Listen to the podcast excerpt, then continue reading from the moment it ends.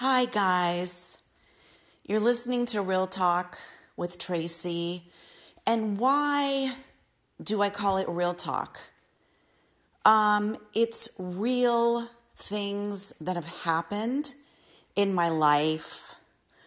Um, I've been wounded in many ways emotionally, and I am not trying to play the victim but by being so hurt in the past has made me a very compassionate, understanding, loving, caring person. And uh, it makes me want to be there for other people who are going through similar things.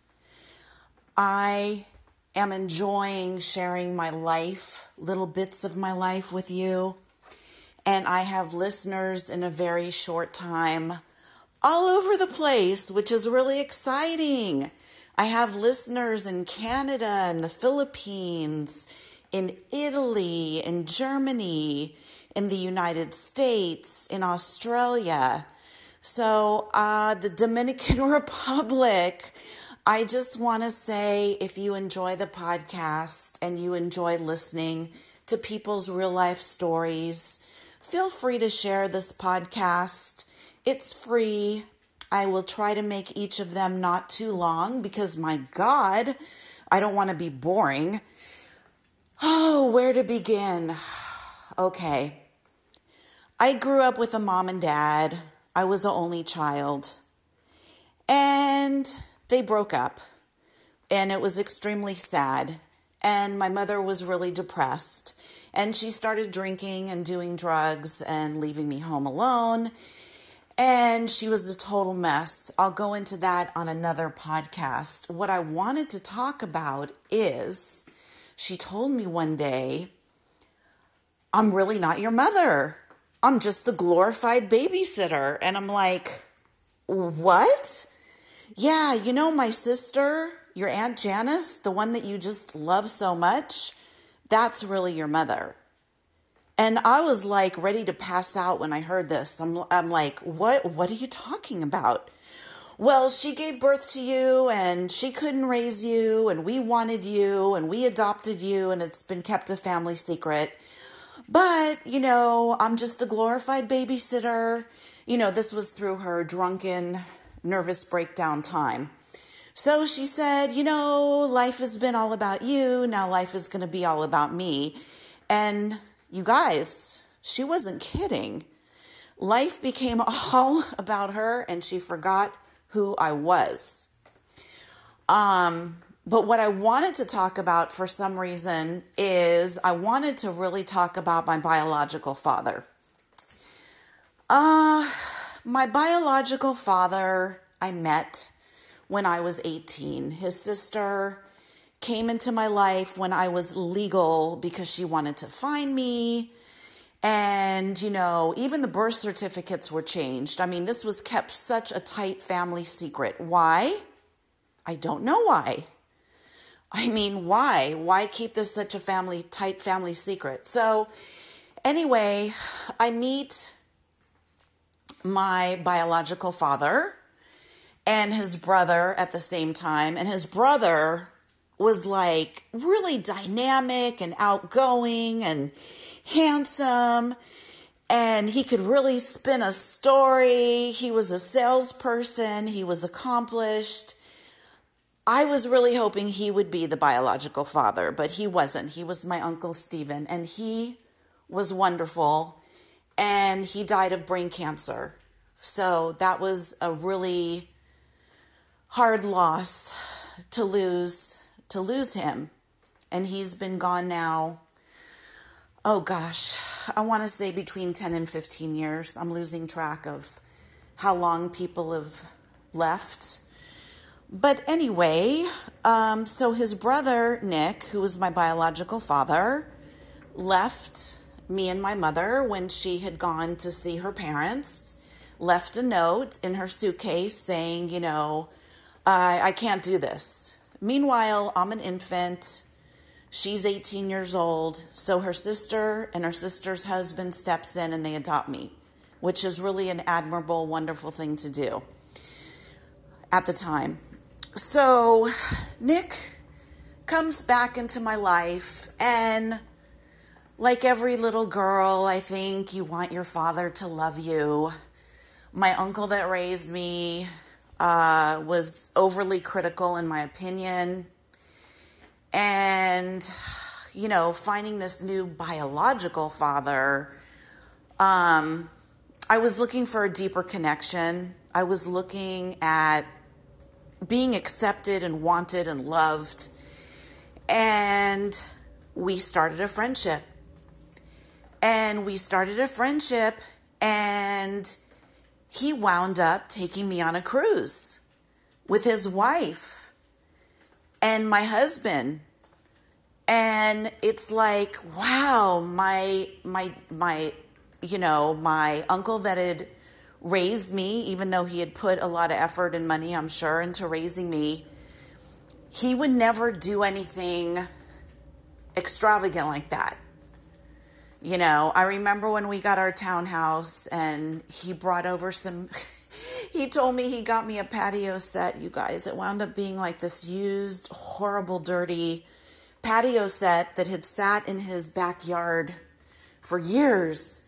And he threw it over the fence, and that's what I got. And he got himself a new set. So the fact that I had this man that I was linked to by blood, the fact that he was taking us on a cruise, I thought it meant he loved me. I really did. And I got to know him, and he was very intelligent, and we developed a friendship. And we would see each other from time to time. And years went by, and he wanted to take the family on another family cruise, which I thought, oh my God, he must really love me. You know, he's paying for another cruise. Okay. So, what it boils down to, he's the ultimate, my biological dad, narcissist. He had four kids, gave two up for adoption. I was one of them. So I felt kind of thrown away when I found out that he just walked away like you know, like a wrapper when you eat a taco and you kind of ball up the wrapper and throw it in the trash, and then like you never think about the taco wrapper again. I felt like the wrapper of the taco, just very unimportant. And the fact that he was giving me some attention now, I felt like important again. Like, wow, he loves me. Okay, this is good. I'm like this you know, rescue dog that's been out in the cold. I'm wagging my tail. I'm really excited. So, anyway, um, we have this friendship over the years, and basically, he bitches about coming out to California. He doesn't like the traffic. It's a rat race. I don't want to come out there. If you want to see me, you have to come to me. And without going into like too much detail and boring the shit out of you, which I don't want to do, I'll tell you about the last time I saw him. I and my sister in law, who I absolutely adore, we went to Las Vegas. We didn't go to gamble, we didn't go to the strip. We got a condo in Summerlin because I wanted to see my biological dad. And we met up with him, and he had a couple coupons, so he took us out for dinner and him and his wife are really into like selling like used clothes and estate stuff like on eBay. And I like eBay too, and so that would be like a lot of what we would talk about. Anyway, I was having really bad chest pain in the middle of the night, guys. And I literally thought I was having a heart attack. This is like on the third day there. And I get up in the morning, I'm having jaw pain, I'm having chest pain. I am absolutely scared. So we cut the trip short. I call my husband. I'm like, oh my God, what should I do? Should I get on the plane? Should I go to the hospital? He's, my husband's like, yes, go to the hospital. So I take like three or four baby aspirin because I've always heard that's what you do, right? Thin out your blood. I go to the hospital, the hospital's running all these tests, and they tell me we want to do a CT with contrast. So we're going to keep you overnight. You're going to meet with the cardiologist the next morning. And when I met with him, he says, I want to do a CT with contrast just to see what kind of blockages you have. They didn't want to let me go until they did that because they were concerned, you know, about my heart health. I had not had a heart attack, but because I had the chest pain, I had the jaw pain, they wanted to do a CT with contrast, which I thought, oh my God, this is a great idea. So I'm in the hospital and my sister in law is with me, and her mom, who's coming back from Nicaragua, is ill. And so she really needs to go home the next day. So I said to her, You know what? You really, I love you. I hate that we're going through this. I really need you to go home because you may have to, you know, help your mom who's in Nicaragua come back. Anyway, the day I went into the hospital, which was five minutes from my bio dad's house, Guess how many hours it took him to come to see his precious daughter? The one he threw away like a taco wrapper. It took him seven fucking hours, you guys. Seven hours. I was there with my sister in law, who's a gem. She's gold. She's amazing. And she kept saying, Where is he? And I said, I, I, I don't know. And he's calling me. He's going to holiday parties with his meetup group, with his wife. The next, uh, he finally came. They stayed for like maybe 10 or 15 minutes. The next day, guys, she has to go back to LA. I am still in the hospital. I have a migraine that's off the charts. My so called father is nowhere to be found. I'm there all by myself, guys. And I'm telling my husband over the phone, who had started a new job, don't come because I just have to get this test. If this test says that I could travel home, then you really don't need to be here. So, I am being fasted all day. They're giving me medication. I have IVs in my arm. They're shooting me with God knows what in the middle of the night, shots in the stomach. And he doesn't show up the whole day. He calls and he says, Guess what I'm doing? And I said, What? Patty and I are eating pulled pork sandwiches at the party that we're at. And I said, Oh, okay. Yeah, we're at this party. It's really great. There's a lot of food. So, this is his whole focus. This is his whole focus. By the next day, I was a blubbering idiot I was crying, which I hardly ever do because I'm on Prozac and it doesn't let you cry easily. I'm crying and bawling and realizing, what the fuck am I doing here? Why did I spend all this money to come to Vegas to see this man who gave me away, who threw me away when I was a child and never looked back?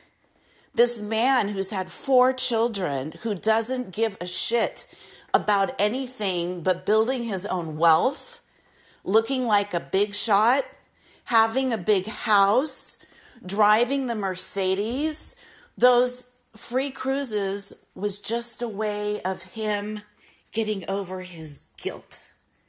It was just a way of him being able to go, see, look what I've done for you. Look what I've done for you. Yeah, You've missed my whole entire fucking life, you narcissist.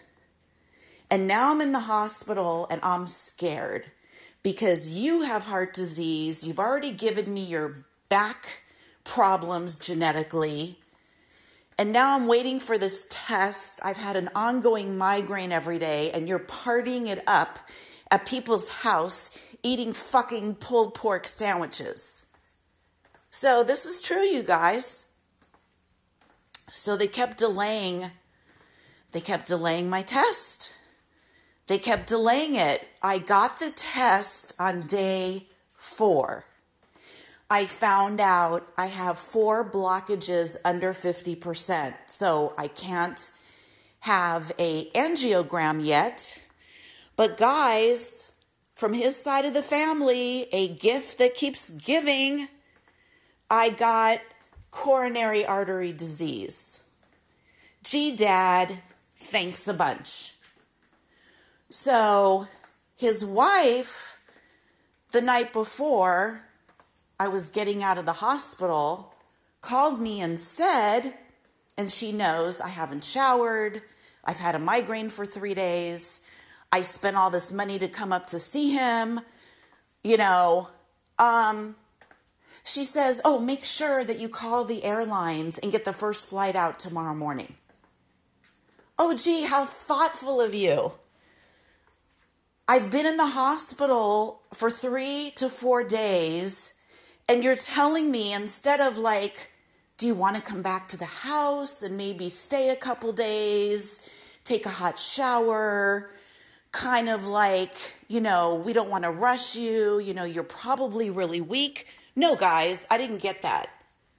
They picked me up.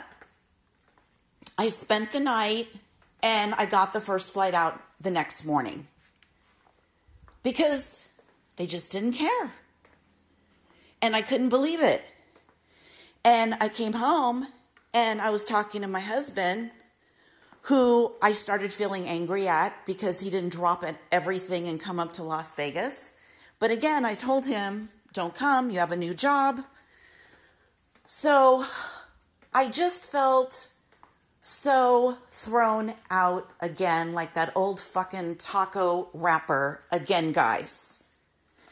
I remember back to some conversations that we had a few months earlier where he was bragging about his Mercedes and how big his house is and saying how much money he had in the bank and I have so much money, I don't even have to touch my savings. And I'm thinking, wow, you know, he had four kids who he never raised. He left every one of them in the crib. Two he gave away, including my half brother, which he doesn't want anything to do with. I finally met him. He's a amazing man. I looked him up and I met him three years ago, my half brother. And I started thinking about all the conversations. Like when my husband got laid off and he recommended that we go on food stamps. It's like, what the fuck? Who recommends to their daughter go on food stamps? I mean, we've always been the ones to do charity and help people out. And when you love somebody, that's what you do. My God, when my half sister got laid off, at one point, the first thing I said is, Get up here. I'm going to take you for a massage. We're going to have a girls' evening, a relaxing evening, and I want to fill up your fridge. I want to take you grocery shopping because that's what people do that care. We share, we love one another. Sometimes we show it in a financial way. Then another time, I'm remembering after I got laid off from my company job, I was driving. I used to have company cars every two years, so now I didn't. So I got a, what was it, a Crown Victoria, and I really drove it into the ground. I had no car payments. It was a cheap car. Everybody kept saying, oh my God, it's such a big, luggy, ugly, you know, it's like a guy's car. It's like, why aren't you driving a, a, a cool, hip car? And I said, because I don't want the, you know, the payments. I rather use my money other places. So anyway, um, this car kept breaking down. And my bio dad would always say to me, Oh, when are you going to get rid of that old sled? And, you know, I would tell him, Well, you know, eventually I'm going to get a better car. And he would always push on me, When are you going to get rid of that old sled? as he's buying his, you know, every couple years, his wife a new car, he's buying himself a Mercedes. He's braggalicious, braggy, braggy, braggy, braggy, braggy, which is his favorite thing to do. Just to like try to let people think he's so successful. And I said, Hey, you want to help me with the down payment? And he said to me on the phone, No, why would I ever want to do that for you? And I realized this guy just doesn't give a shit. So I wound up losing it emotionally with him on the phone a couple months after this hospital incident. And instead of being able to talk things out with me, you're living in the past. I can't deal with this. He just shut me out of his life completely. Just dumped me. After talking to this person from the age of 18 to the age of 57, I thought we had a good relationship. And because I was angry and I told him how I feel, he dumped me. The narcissist walks away again because things are just not comfortable for him. Aw, poor him. He can't handle any discomfort. And there's a good analogy for this, you guys, and I should have really listened instead of looking at him through my rose colored glasses of being such a needy girl. He lives in a Del Webb community and they play cards. He plays with a group, and there's a blind man. He's almost totally blind. He can't drive. So he asks my bio dad for a ride. And I'm talking like two blocks. He passes the guy's house anyway. So somebody picks up this blind guy and and he would ask my bio dad, "Do you mind bringing me home since I'm on, on the way home?" My bio dad was upset that he is now his responsibility that he has to give this guy a ride. And he told me this and I said, "Are you kidding me?" Like they don't understand charity. They don't understand caring. It's all about him and his wife. They don't want any little tiny bit of discomfort. When he came to that hospital room and I was bawling, he sat across the room in a chair, just staring at me and I said to him, Will you please come over here and sit on the bed and hold my, my hand? I felt like my heart was breaking. And he came over and sat down and he looked away. Couldn't even look me in the face. So, I don't talk to him anymore.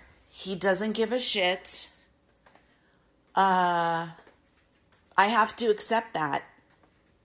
And to be honest with you, it's been very hurtful and very hard because I've wasted a lot of energy and time and allowed him, somebody who would just throw away two kids, allow him back in my life. And I'm mad at myself that I allowed that. I am mad at myself. And sometimes there'll be things happening in my life and I'll think, oh, I want to call him. And then I have to remember, oh no, he's a jackass. He's a selfish idiot. All he cares about is himself. Do not call him. So, for those of you who are struggling with narcissistic parents or you're estranged from your parents or one of your parents, I feel for you it does not mean that you're defective. It means they failed us. They failed us. That's all I can tell you. And it's really, really sad. I keep picturing him on a boat, like Pirates of the Caribbean at Disneyland. Like I'm putting him and his wife and my two half sisters, who are both total narcissists. I put them in the boat and I wait for the boat to go away in the Pirates of the Caribbean, and somehow they sneak back on the dock. And I'm like, hell no, get back in that boat, get back in that boat. Why try with people that cause you so much pain? Why? It's a waste of energy. I'm a great, loving person. I didn't deserve this. My brother, who he never acknowledged, didn't deserve this. Who he still will not acknowledge. His own flesh and blood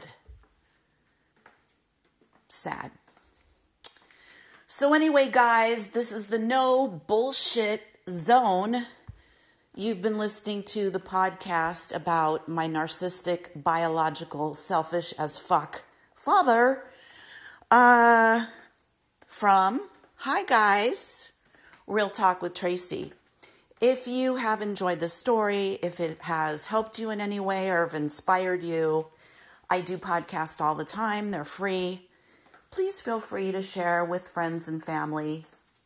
And remember, you're worth so much more than these assholes that don't see you. So just let them go, put them on the Pirates of the Caribbean ride, and let them go up that waterfall and down into the dark, you know, river, and just turn the other way and walk away. All right, guys, have a great day. Sending love and hugs to you all. Bye bye.